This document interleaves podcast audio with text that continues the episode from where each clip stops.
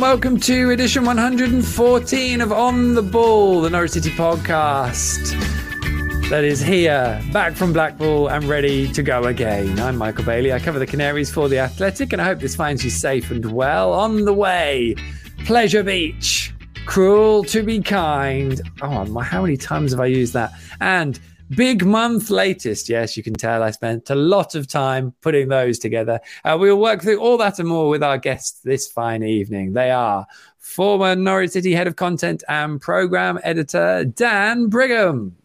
Hello, Michael. And we also have City fan and on the ball's official lawyer, which immediately makes her a vitally important member of the pod, given there's always a risk we'll defame someone. It's Susannah George. Hi. there she is. Hello, guys. Hello, everyone out there. Uh, welcome to this week's podcast. Um, thanks for joining us. Uh, Dan, how are you? I'm good, thanks, Michael. Yeah, I've had to put the big light on for the first time this season, which um, to do this podcast, uh, which probably marks the start of the season proper, I think, doesn't it now? Oh yes, it's always a big moment when the clocks go back. I think because that's when you, you, you leave Carrow Road on a Saturday, but it's dark. that's always quite a, um, a big moment. Yeah, that, that's good. I mean, it's a bit like Norwich turning the floodlights on on a Saturday at home to West Brom. I mean, nowhere near is my lighting as light as the new lights at Carrow Road, though, which are well, it's kind of close encounters of the third kind esque, isn't it? It's so bright when it lands burning your face. It's Although you don't get I'm... you don't get to see them, do you, Michael? Because you're in you're in the city stand in the press box, so you don't oh, get no. to see how light they are from elsewhere in the ground. No, no, I, am convinced they just. They, I remember the first home game, which was the cup game that wasn't Bournemouth. It was the one before that, which was Birmingham. I remember now, seamless. Um, and within the first 15 minutes, I was like, "This what are these lights? It's burning my retina. They are burning my retinas. And I just thought it was me being oversensitive. But since then, everyone inside Carrow Road has basically felt the same.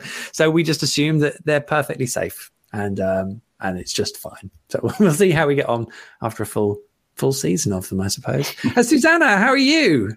I'm good. I'm still pretty happy about after after Blackpool, to be honest. And then we go again tomorrow. So pretty, yeah, very elated can't get enough of the football. Uh, well, well done for, for getting to Blackpool and having enjoying that trip, uh, of which we will speak to in a moment. Uh, for those of you watching us live on your chosen social media platform, we also want to hear from you during the course of the podcast.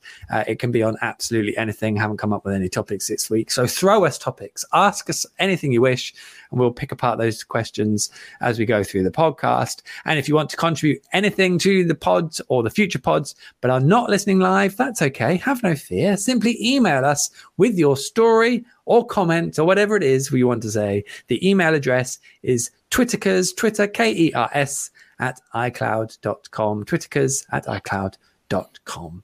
I tell you what, let's crack on, shall we, with this week's headline act.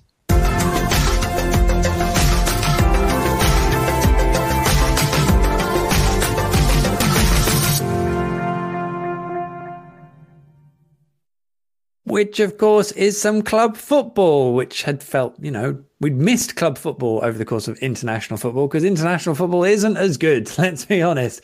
Um, so we welcomed back the club football and we welcomed it back with Norwich City winning 1 0 in Blackpool. The sort of result and performance, Dan, that is the mark of promotion. A game where we're not going to remember anything about it in probably another 12 hours' time. Yeah, well, this this podcast almost becomes sort of mark of posterity now, doesn't it, about this season? Because there've been already, and you don't want to start on a negative note, but already a lot of uh, games that are very forgettable. But um, I don't remember. I don't remember anything that's happened no, this year. I suddenly had a great. It's been. I suddenly had a sort run. of panic before joining this. I really have no recollection of the game before the international break which um, which I think applies to most of the games this season. But equally, then I thought, well, it applies to most of the games in the Championship in 2021. Obviously, we went there then because of lockdown, but what we're doing is winning really forgettably, which is, as you say, the mark of champions, isn't it? Um, is it? What, is what We, what we still don't know, though, is whether the way we're winning games is going to be sustainable or whether it's um, or whether it is um, a kind of mark that we're not going to be uh, when we came up come up against teams around us over the next month whether we're going to be found out a little bit i think against Blackpool, particularly after we scored, we kind of saw in a 20 minute spell how good we can be in this division and should have been streets ahead. But again, in the second half, we sort of let or Blackpool played themselves back into it again. So we once again, like we like we've been saying for most of the season, we've seen both the best sides of Norwich City Football Club and, and the worst sides of Norwich City Football Club this season. It's absolutely. I mean, I, Susannah, you went. How, how, did you enjoy your? Did you enjoy being at Blackpool? Did you enjoy the experience? It was a lot. It was a long way. What was it like being in the away end? It was. It was. I, I think there's been a lot of videos spoken about. It was. It was phenomenal. Speaking of forgettable games, I cannot actually tell you anything remarkable that happened in the last 50 minutes because we were all having such a good time. And also, the rain was pelting down, so we couldn't see a whole lot anyway, but everyone was just jumping. There was just limbs everywhere you were lucky if you got to see anything going on. But we really just didn't care, which is really weird when you're one nil down because you those last sort of 15 minutes are normally quite tetchy in terms of you know whether you're going to hang on to it. There was no concern. We were all just having an absolutely brilliant time. Um, the drum really, uh, really sort of just kept us going. I think we actually sang the same song for the last 15 minutes, which I think yes. annoyed Blackpool. Yes, you did. Um, the, the, the, press box was literally next to the away fans, which is kind of lovely. I did kind of enjoy that. I remember that from Blackpool in 2014 when we went back, when we went last. We're not normally there. Normally we're in the middle of a home stand because we're on the halfway line along a touch line. And that's not normally where you put away fans. So um, we're normally in the midst of just home fans and or just empty seats in the championship. It's amazing how empty the the space is around a press box, especially if we're very high up. Um, and there were no fans to the entire uh, right hand side of us, but all we had were Norwich, the Norwich fans bang on the on the left, um, which, as I said, was great. Made it quite difficult to get to the interviews after the game because all of the away fans had to kind of leave first.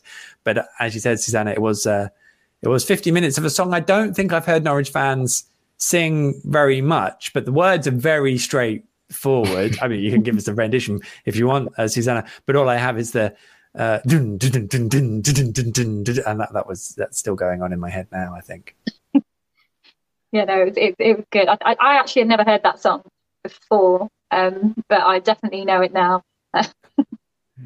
Um, I yeah, I can't remember what the words. It's something about. Uh, um, they're when on Twitter, I was young, I follow the NCFC, the teams for me. I think. Yeah, four lines, barely one sentence. It's fine. I think everyone will be able to sing it. It'll be interesting if, because ultimate, let's be honest here, Dan, one song of four lines, probably about 12 words and a drum beat on repeat for 50 minutes is kind of better than nothing, which is what we've occasionally had at Carrow Road, or Um, or indeed booze. so, which, which you know, I it, I guess it's it's interesting because I, I love British and English crowds, especially for how engaged they are in the football. But if if there is that sort of slightly broken atmosphere element, which we've obviously discussed in the past, then you are better off just having a repetitive, monotonous chant going on in the background. Yeah, well, it's worked for a lot of pop music over the years, hasn't it? And what I suppose uh, the last season in the Premier League, away fans, we had nothing to sing about particularly. The season before that was lockdown. So maybe this was maybe there's a realization that although not everyone is entirely happy with the, some of the performances, the fact we are winning lots of games makes going away, watching your team win, worthwhile. And Norwich fans haven't really experienced that for uh, two years. So maybe it was, I mean, I wasn't there on Saturday, but maybe that sort of collective sense that, well, we should just really enjoy this. You know, while the times are good, which they are at the moment, we should really really make sure we enjoy them. Uh, Shane Jones has been in touch. Shane says that us on Facebook. Apologies if you're watching on Twitter. I can't see your Twitter comments, but on YouTube and Facebook, uh, I can indeed. Uh, the drum in the away end was very good. Let's just hope when we are back at home, we haven't got to grace a man. Grace got to grace a man on a bit of scaffolding behind a big screen with a drum. Get him in the stands. well, that's obviously a long running debate, but uh, you know, uh, I, I, suppose it helps when you're winning. I don't know. Maybe if Norwich had been 1 0 down for 70 minutes, that drum might have been like a drill in everyone's head. Who knows? But um, it's, it's a nice position at least to be in from here. Um, I did write, well, I've written two bits on, on The Athletic uh, recently. Uh, one is on Aaron Ramsey. So let's have that as the first point. I spoke to him after the game on, um, on Saturday. And um, but what struck me was a how happy he was absolutely beaming he was happy he was fully fully ingrained in what it was to, and obviously he knows that this is a good move for his career, especially if Norwich go and do something special this season. Um, but just in, in clearly how he felt about it and how much he wanted it and how much he was enjoying it, which was really good to see. And I feel like I owe him a slight apology because he he was, and I'm sure I've said this on the podcast. He was the player where I was like, I'm not really sure about this. The one where I thought it's it's difficult to, you know, want and probably the the scars of last season. It's difficult to want a lone player who's clearly highly talented from another team to develop here because we kind of need to deal with this ourselves and get our own players going. Um, but he he is he he does seem a really lovely lad, and he is um, about as good as we've got attacking wise. I, I would say in, in that sort in those forward midfield well, he's he's dangerous, Dan. He looks after the ball, and um, and he is really threatening, and he makes things happen. Even if he maybe drifts in and out of a game, there is some end product. I think he's he creating the was it in your piece actually I read this that he's creating the most chances per game in the championship at the moment. I think we initially saw him sort of out on the. Who else is writing about Norwich apart from you? Obviously, we, we initially saw him on the left at the start of the season. I don't, and I think we've seen him as a completely different player when he's played in that more of a number 10 uh, central role that he has. And he looks much, much more effective in that number 10 role. He seems to have um, uh, that ability to link up play between back and front really easily. Um, that maybe, say, Dowell or Cantwell um, don't have that kind of ability, that, that sort of innate ability that Ramsey has. He's got that little bit of extra pace as well. And aside from his, you know, excellent, you know, technique and his uh, ability on the ball, I think himself and Nunez and Liam, the likes of Liam Giggs, Gibbs, Liam Giggs, Liam Gibbs are really important this season because a lot of our players are going through a, you know, a, a third tilt at winning the championship, which, um, like it or not, as as much as you want to put into it, sometimes that as a collective can hold you back a little bit because these people have won the championship twice. So having players like Nunez and uh, Gibbs and Ramsey just kind of have it being fresh at it and seemingly really enjoying being out there on the pitch is absolutely crucial in a really long season, I think, as well. I mean, some Aston Villa fans, Susannah, have picked up on on that sort of slight reticence from Norwich fans about why Aaron Ramsey was joining and what he was going to deliver. I mean, do you sense that that's eased a bit much more now? I think so. I mean, I, I personally was really interested to see Aaron Ramsey just because we can pretty much pin his, you know, his inclusion down to Dean Smith. That is quintessentially a Dean Smith signing, and I think that was what we we, we couldn't have last season. And so we really wanted him to do well because I think that helped. Obviously, that helps kind of get behind Dean Smith because I know there's I mean, still very 50 50, I think, with a lot of people on on how he's doing. But the fact that he's coming good and that, that, that well, not coming good, but the fact that we're seeing what he can do and how good he is, is, you know, it's, it, it's good and it really does speak for Dean Smith as a manager. And I think it, it, it's, it shows that he, he knows what he needs to do with his squad, that he's really making it his own now. I mean, obviously that this is the time to making his own from the summer, but you know, he didn't get to have that kind of freedom in January, signing people he needed and wanted, and this is this is sort of his test really, and and it's it's going well, thankfully. Exactly, and it's a beautiful segue into into the other question, which I was going to bring up, which is again from another piece I wrote because all I do is sit here and plug my pieces. Really, on the Athletic, that's my job.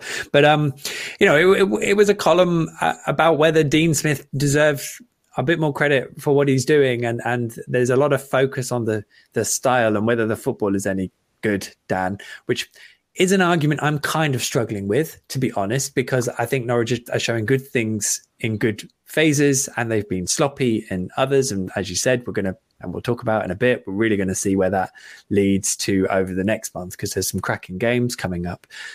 But, you know, the guy is managing a, a, a big group of players and a team that's won what seven of their last eight games. You know, they in terms of producing a functional football that is that is working and I suppose how how I think he explains things pretty well around games as well and what he's doing. So um, I guess maybe the, the things that Norwich fans are missing are the things maybe they miss about Daniel Farke, but no one talks about Daniel Farke when he loses five one with Regent back at the weekend, I suppose.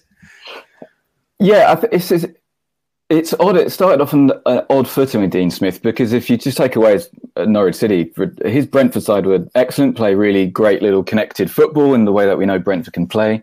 Um, and his Aston Villa side played really sort of different style of football to Brentford, but got back to front really quickly through, um, you know, and their mid had really excellent midfield um, and played good football. So there should be there should be some people kind of thought he came in as a bit of a sort of English dinosaur, a bit of a Sean Dyche, and he's he's not that at all. He he plays his teams play good football, and we've seen that in you know bursts throughout this season. We've seen that in 20, 30 minute spells. We saw that against Blackpool uh, after we scored, particularly as well. So he, you know, I think he's had a bit of disrespect that is undeserved. But what I would say is um, there are moments in games and across games where it does look like an 11 that isn't coached as well as it was under Daniel Farke. But uh, that's that's not necessarily a bad reflection on Dean Smith. Daniel Farke is an excellent coach at championship level. That so what.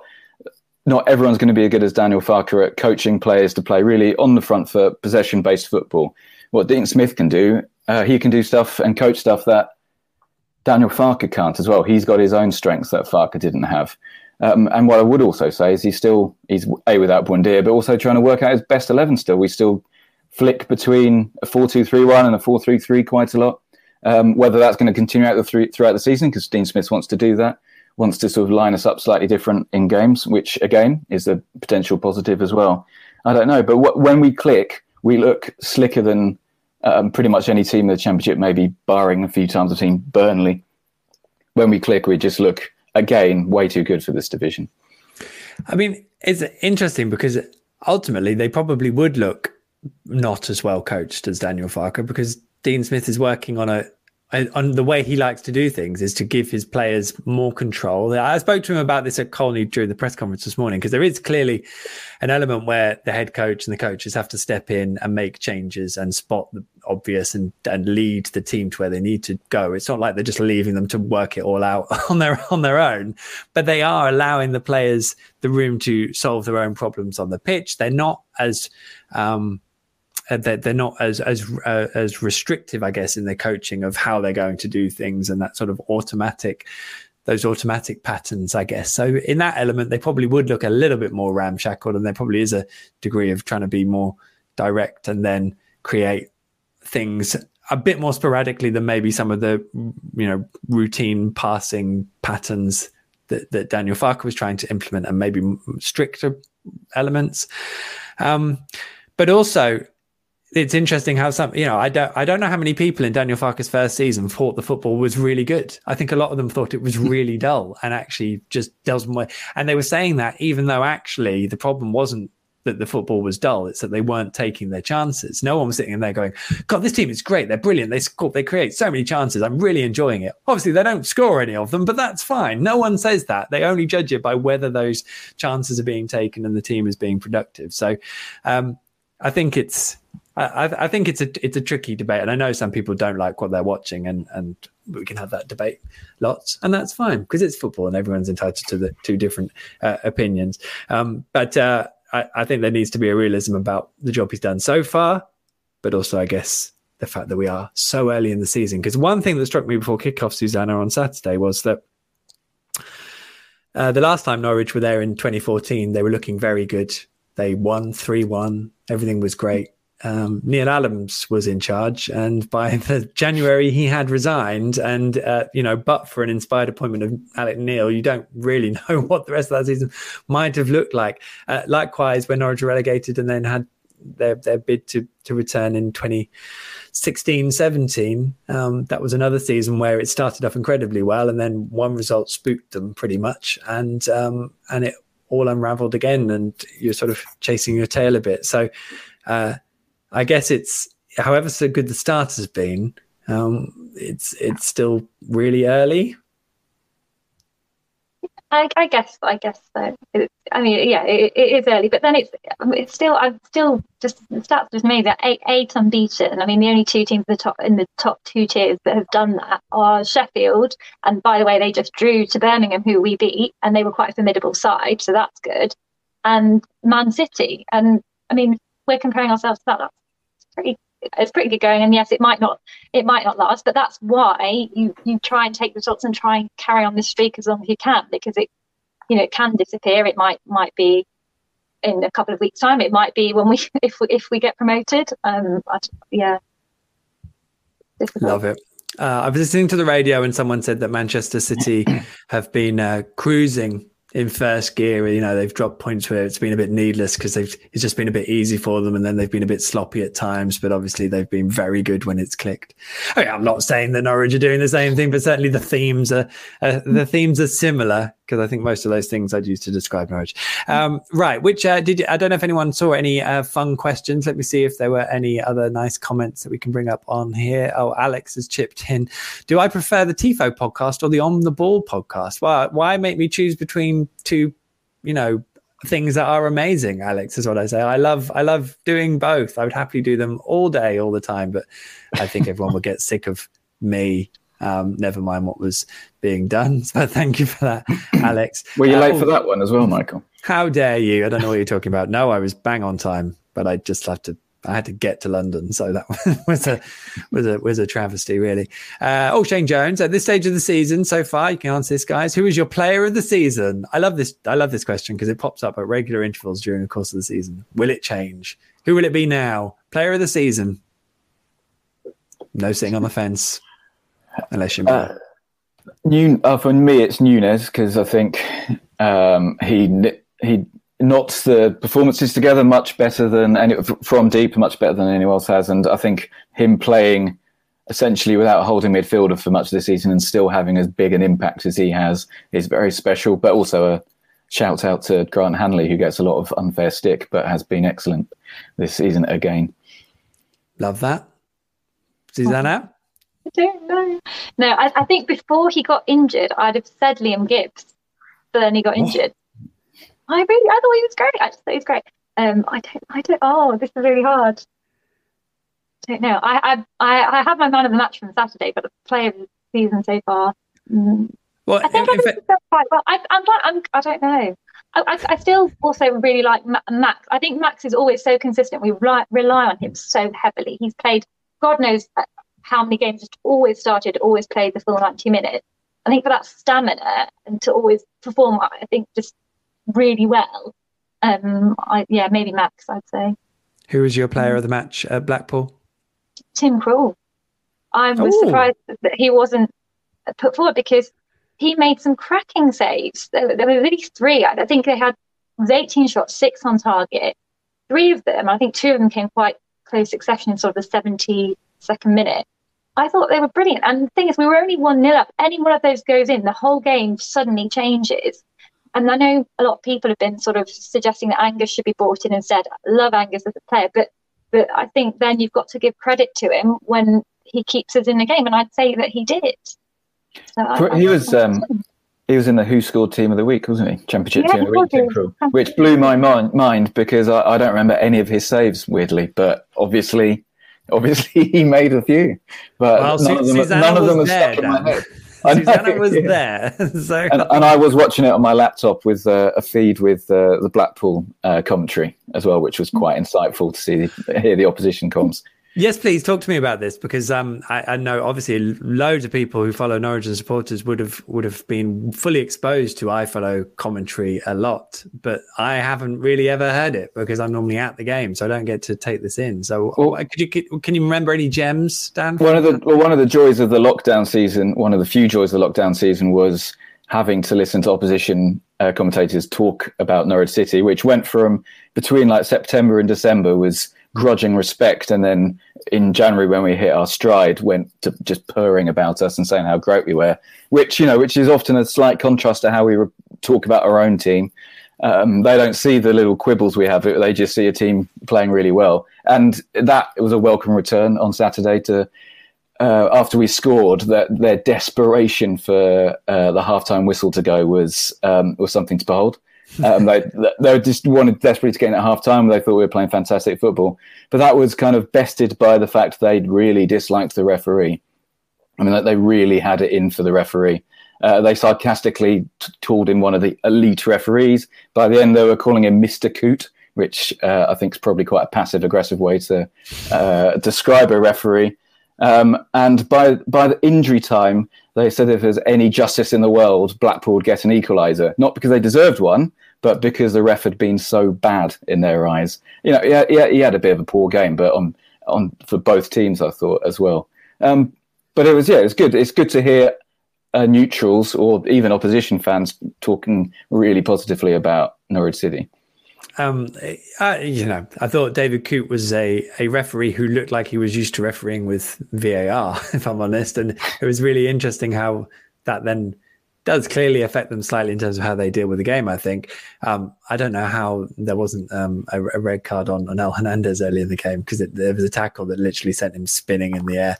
But uh, there we go. Uh, that's all I'm going to say on that. Um, Right, brilliant. Well, I think that that does that very nicely. Uh, what I like to do now is take us through, and I haven't got a sting for this bit, so apologies. Take us through our uh, things we are not going to talk about. So we are not going to talk about all these uh, all these things. Um, and you kind of teed up one of them, Susannah, because I've got Tim Krul and the World Cup because that happened over the uh, over our break from podcasts. In that uh, Tim Krul doesn't appear to be now going to the World Cup because he didn't turn up for a a penalty assessment session.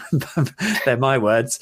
Um, uh, that Louis Van Gaal called for all his goalkeepers. I mean, I'm guessing Tim kind of went, "You want me to do what? No, no, no. Have you not been watching me for the last year? You know, I'm fine. You know how I can do it." Um, and so Louis didn't like that, and now Tim's not going to the World Cup, which I mean seems remarkably petty, Susannah. Now that you know Tim's not going to the World Cup, unless he maybe will do. Maybe he will do in the end, and everyone will make up. Who knows?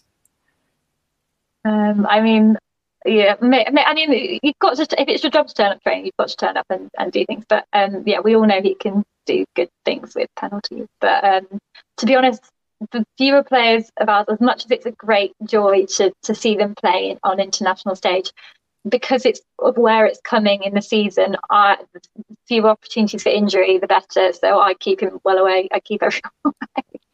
I just, I just think, I just think Dan Tim maybe got a better offer. He's like got you know two weeks in the Seychelles booked or something. I don't know. like, well, like, like, a um, like a player getting their like eighth yellow card just before Christmas, so they can have they can get suspended for it. I mean, it, it. players literally say it as well after they retire, don't they? Seems to go on a lot. That does. Um, did Josh Sargent play? Uh, this passed me by entirely. Did he get any minutes? Do you know for the states? Um, yes, he did. He played. I think he came on in the first game. Uh, I think he did feature at some point in the second game. I think uh, the US men's national team were having a bit of a meltdown because hmm. uh, they lost to Japan and they're a bit worried that they're not going to win the World Cup. Um, so see how that how that goes.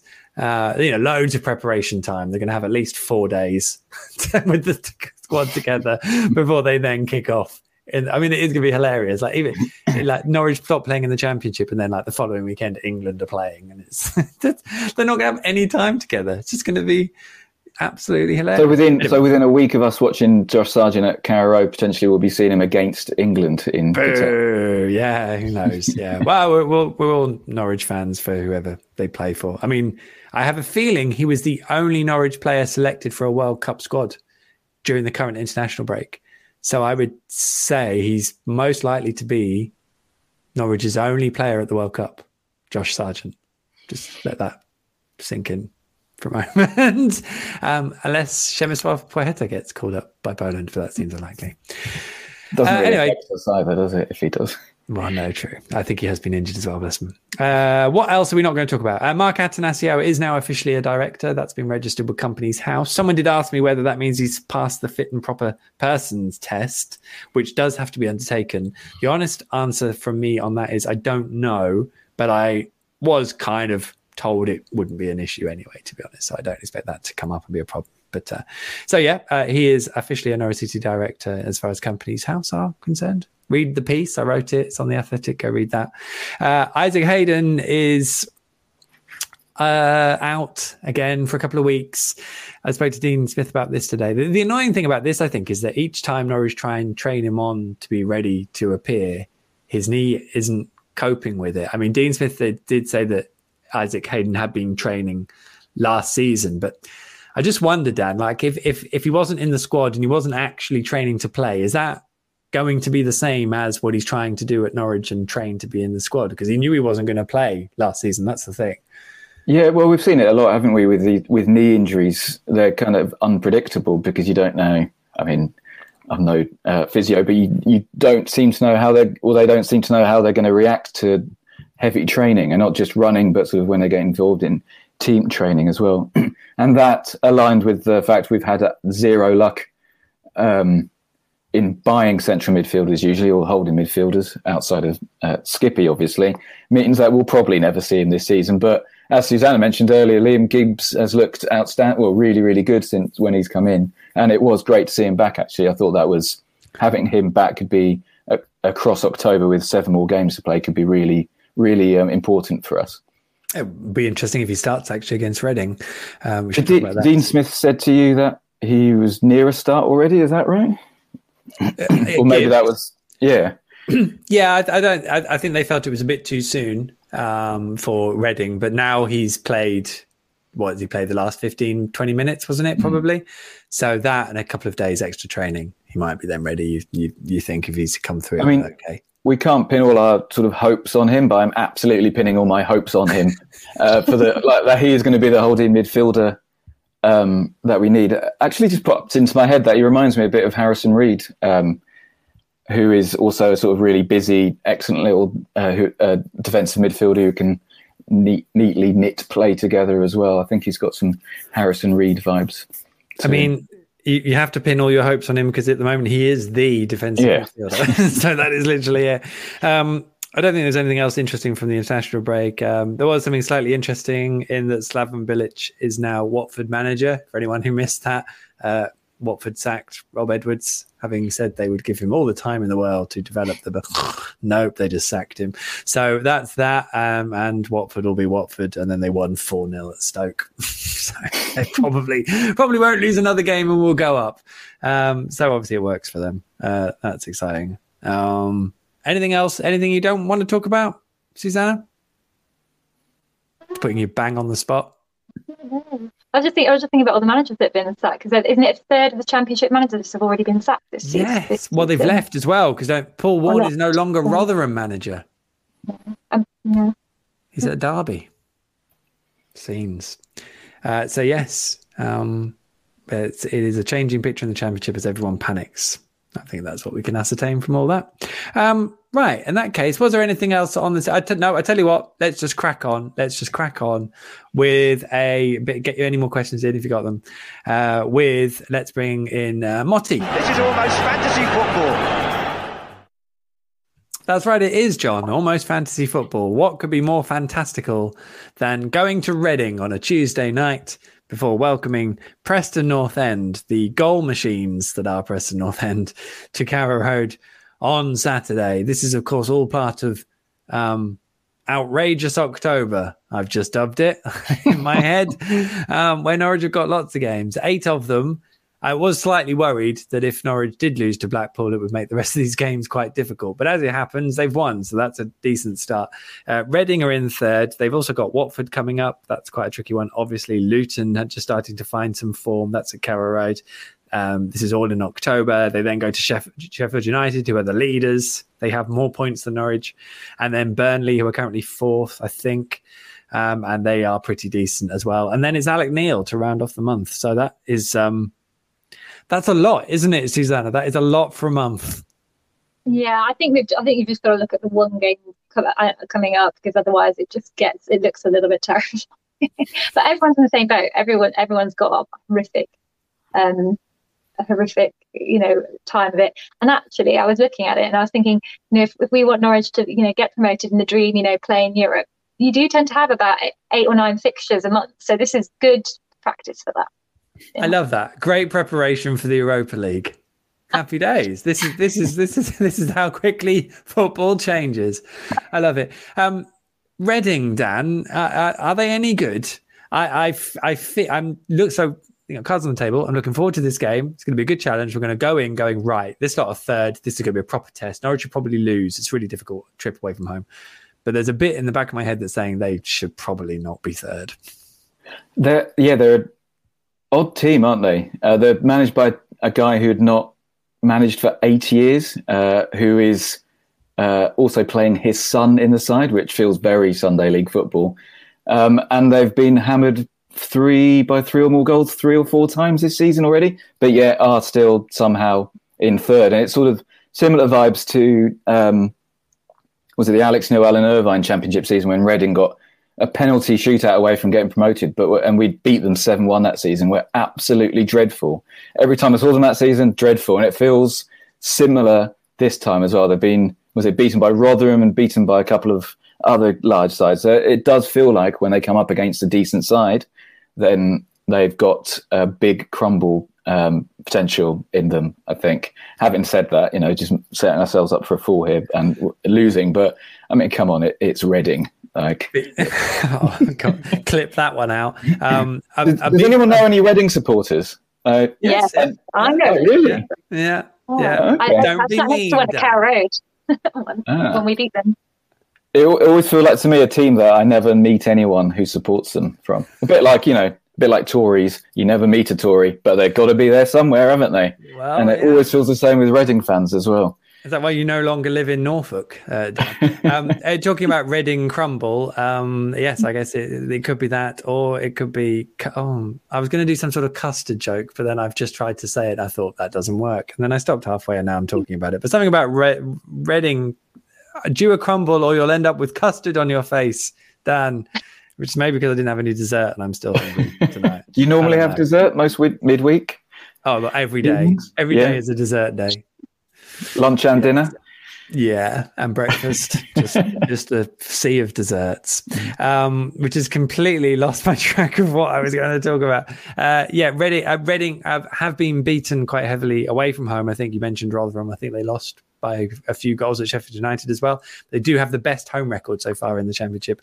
I that- think. Didn't they lose at Roth- Didn't they lose at, to at home to Rotherham four 0 Oh, maybe, but maybe that was their only defeat, and therefore they've still got more points at home than everyone Mm. else. Let me uh, let me check. Sorry, they might have the Susannah, best. No, I was going to say they might have the best home record so far, but I was, and this is this could be very reminiscent of all the Spurs fans getting excited on Saturday, but um, it, I think we are unbeaten against them in our last seven meetings with them. I think That sounds that sounds plausible. I can't remember the last time. we so. lost. Yeah, I think we've won. I think we won five of them. So, um, and I think that's the longest sort of unbeaten sort of run of the two in the history of the team. So we're we're on form technically to carry it on. Um, but you know, like those sort of things, as you say, Dan, always set you up for a fall if you start starting things like that. So There's a lot to clip out now. Ah, indeed. Um, They, lo- they they lost 3 0 uh, at home to Sunderland. Sorry, not Rotherham. No, very recently. Still, I mean, that's so that is the only they're the Yeah. only points they've dropped at home, and also they've only conceded six.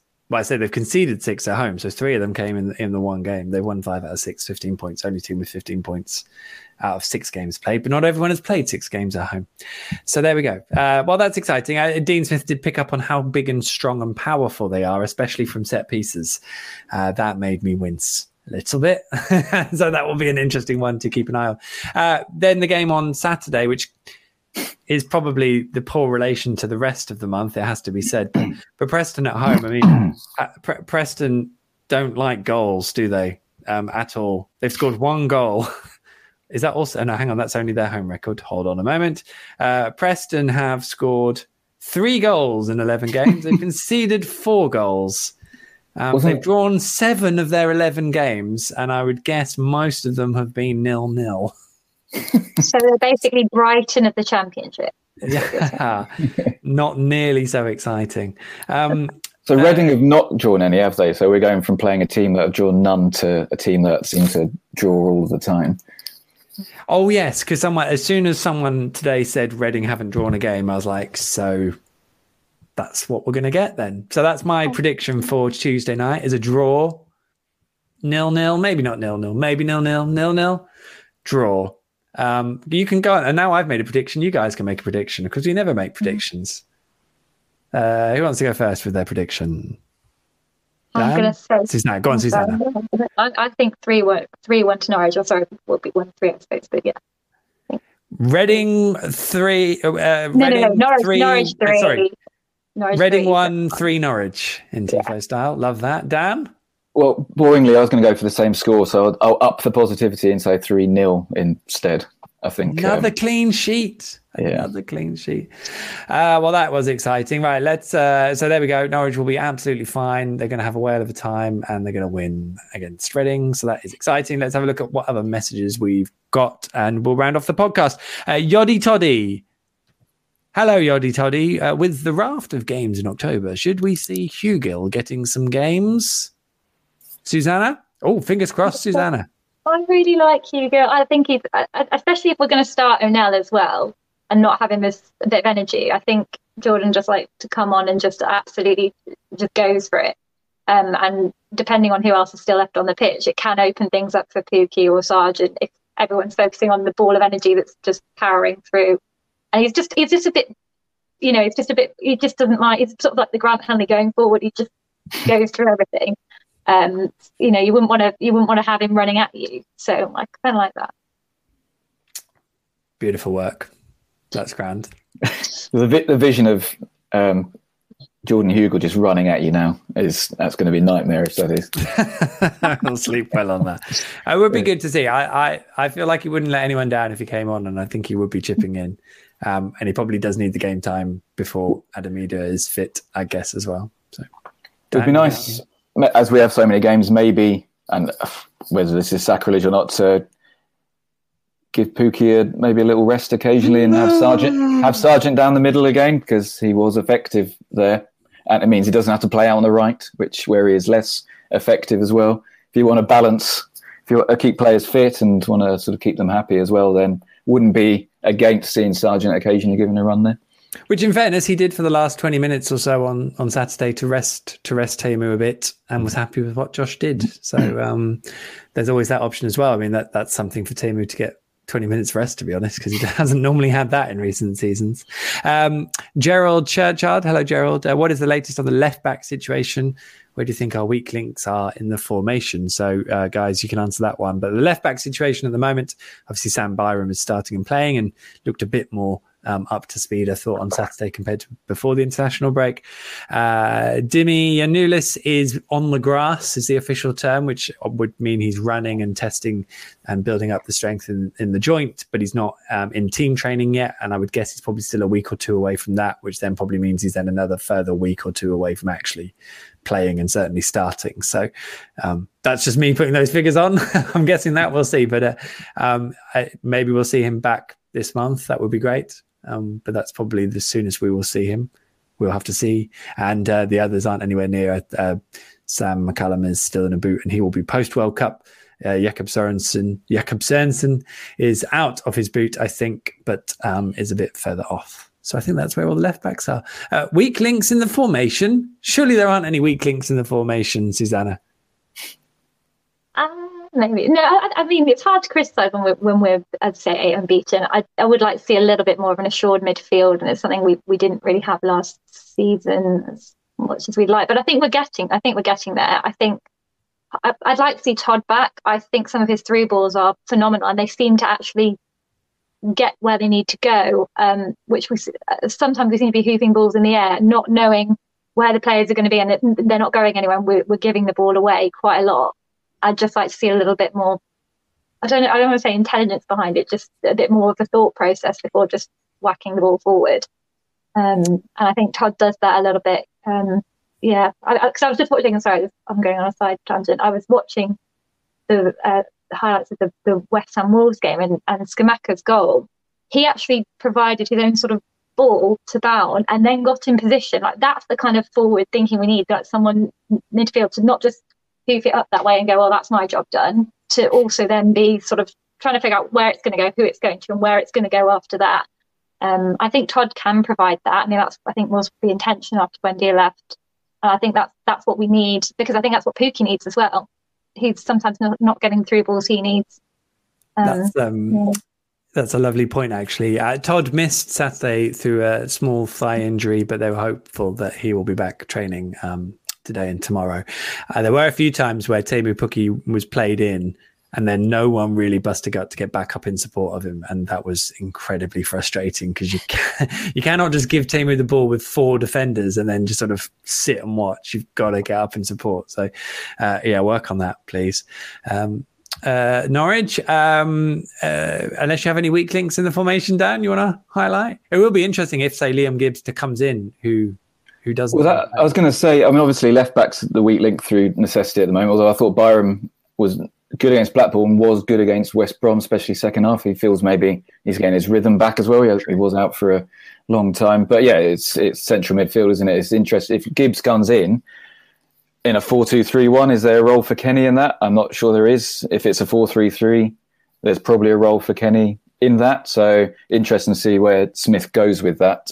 Uh, uh um, now Gibbs is back, and as I mentioned before, I'm not a fan of Sargent up on the right. I think we lose a bit of control with him there. I don't think it does him any favours because it's not his natural position. And I don't think it does the team many favours either because it's not his natural position. And someone like Dowell or Sinani is better suited to that sort of wide right role, I think, as well. It does still feel a little bit like, um, and I think I've said it before in the podcast when um, Neil Adams would play Jerome and Grabban up top rather than just one of them, which is what Alex Neil did when he came in, would just play one of them. It feels like so, and I can get it. You know, he's a goal scorer. It's nice to have more goal scorers on the pitch. He's physical as well. He wins headers, etc. So I get it, but I don't think we get the most out of him when he's playing wide right.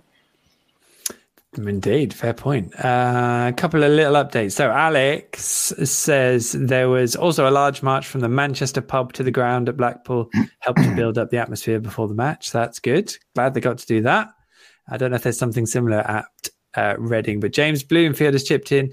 Uh, the away pub will be the world turned upside down at Reading. Uh, that's how I'm reading that. I assume that is the name of a pub near the hmm. Stadium. Don't know. I don't know of many pubs near there, but there we go. Uh, maybe you have to cross the M4 to get there. Let's hope not. Um, the City Elite which I, I, saw them post a video with basically dun, dun, dun, in the background. Uh, and the drum will be on the march, but sadly the drum is not allowed into the stadium at Reading. So there we go. You'll just have to go dun, dun, dun, dun, dun, dun, dun, in your heads. And uh, it does bode the question what happens to the drum from the march to, during the game? I think I have to sort of stick. Could they drum on the drum outside the stadium but still be heard in it? That's a sad job, isn't it? Having to be mm. the guy that stands outside still drumming while Drum your mate has gone inside. I, I, mean, I'm guessing they'll just sort of stick it by the side, side of the road. Who knows? Um, right, I think we are. I think we are done. Oh, there was one. Yeah, there's two. Let's do quick ones actually. Um, Simon Copperwheat asked this as well. Well, no, Simon Copperwheat asked, "Will Pukki get his century this season?" Because of course, he, let's say it does need to be this season. He is chipping in with the goals now. What's he up to? 82. Is he 82? Is he two or fleck so. now, isn't he? I think. Yeah. But... So he's got to get another 18. Sure, why not then? Yeah, he'll get there. Which then does bode the, bode the question from Adam Coulter who will be our top goal scorer, Pukki or Sargent? Depends how we're going to play them, doesn't it? And we're playing them both together. I think Pukki, if we let Sargent have a bit on his own, maybe he will. You're saying it's literally in Dean Smith's power as to who is Norwich's top scorer this season. I like that whoever it is, Norwich City is the winner, but it, will be Pukki, won't he, if he doesn't get injured, surely. well said. Well said, Dan. And finally, uh, Simon Duarte. It was great to see the legends for a great cause last weekend, though I did miss out on a photo with my hero, Kevin Drinkell. I'm sorry, Simon. I hope that opportunity does come back, but it was the football versus dementia game um, with uh, Ken Brown and, or who was the other team? Who it was, uh, names escaped me. Well, it was in memory of Paul Chick, wasn't it? Yes, that's right. Uh, so, yeah, that sounded like a brilliant occasion. I hope everyone enjoyed it who was there, and uh, it sounds like they'll be doing that again next year. So um, good on that, and I hope that all goes really well. Right, I think that is all of that, unless there's uh, any other business. Anyone have any other business? Yes, Susannah. Any other business? I mention Bali Mumba because he's just been voted um, Player of the Month for. Um, oh, from. I always get Plymouth and Portsmouth, Portsmouth uh, crossed over. But there we go. Anyway, there we go. Um, but um, but he had that amazing game against Ipswich and scored that fabulous goal, and I would like him back. Yeah. Well, he's, he's doing great. got a lengthy contract, Susannah. So I know, I know. Happen, so that's but, but, it was it was nice to see him doing doing bits against Ipswich. So brilliant. Dan, can you any other business? Uh, no, I don't think so. Other than something I just saw on Twitter before this, uh, nothing to do with Norwich City. But uh, are you surprised that an NBA basketball court fits inside an 18-yard box? In uh, football. The whole court yes, in basketball fits inside an 18 yard box. Is that right? That's true, yeah. I am surprised. Quite quite easily as well. That's the, the perfect definition of Kenny other business. That I didn't know didn't know that was the case.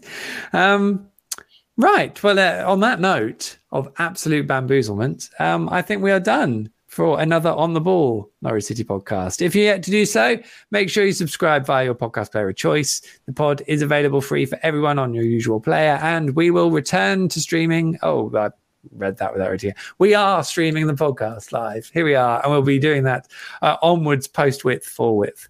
Uh, you can see the podcast live in video form on uh, my social media channels. So have a search and I'm sure you'll find them. Ratings and reviews, wherever prompted, are always hugely appreciated.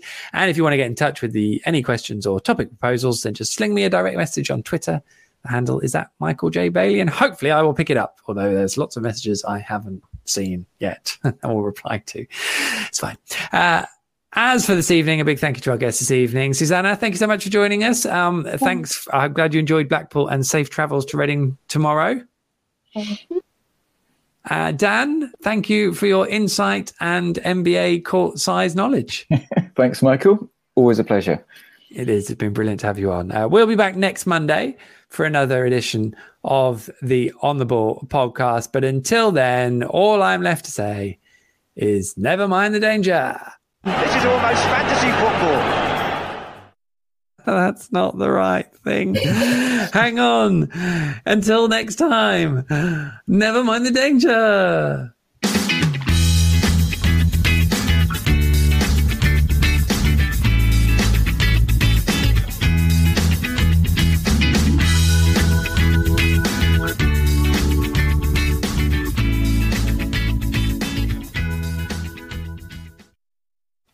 And we're clear. And we are actually still live. That last mess up, by the way, does just remind me of my video verdict, where people generally thought I was drunk while I was doing it because my hair was flapping in the wind. Were you not? Well, I wasn't drunk. No, because I had to drive there and drive home. And I also, for some reason in my head, thought that Sheffield United were playing Reading.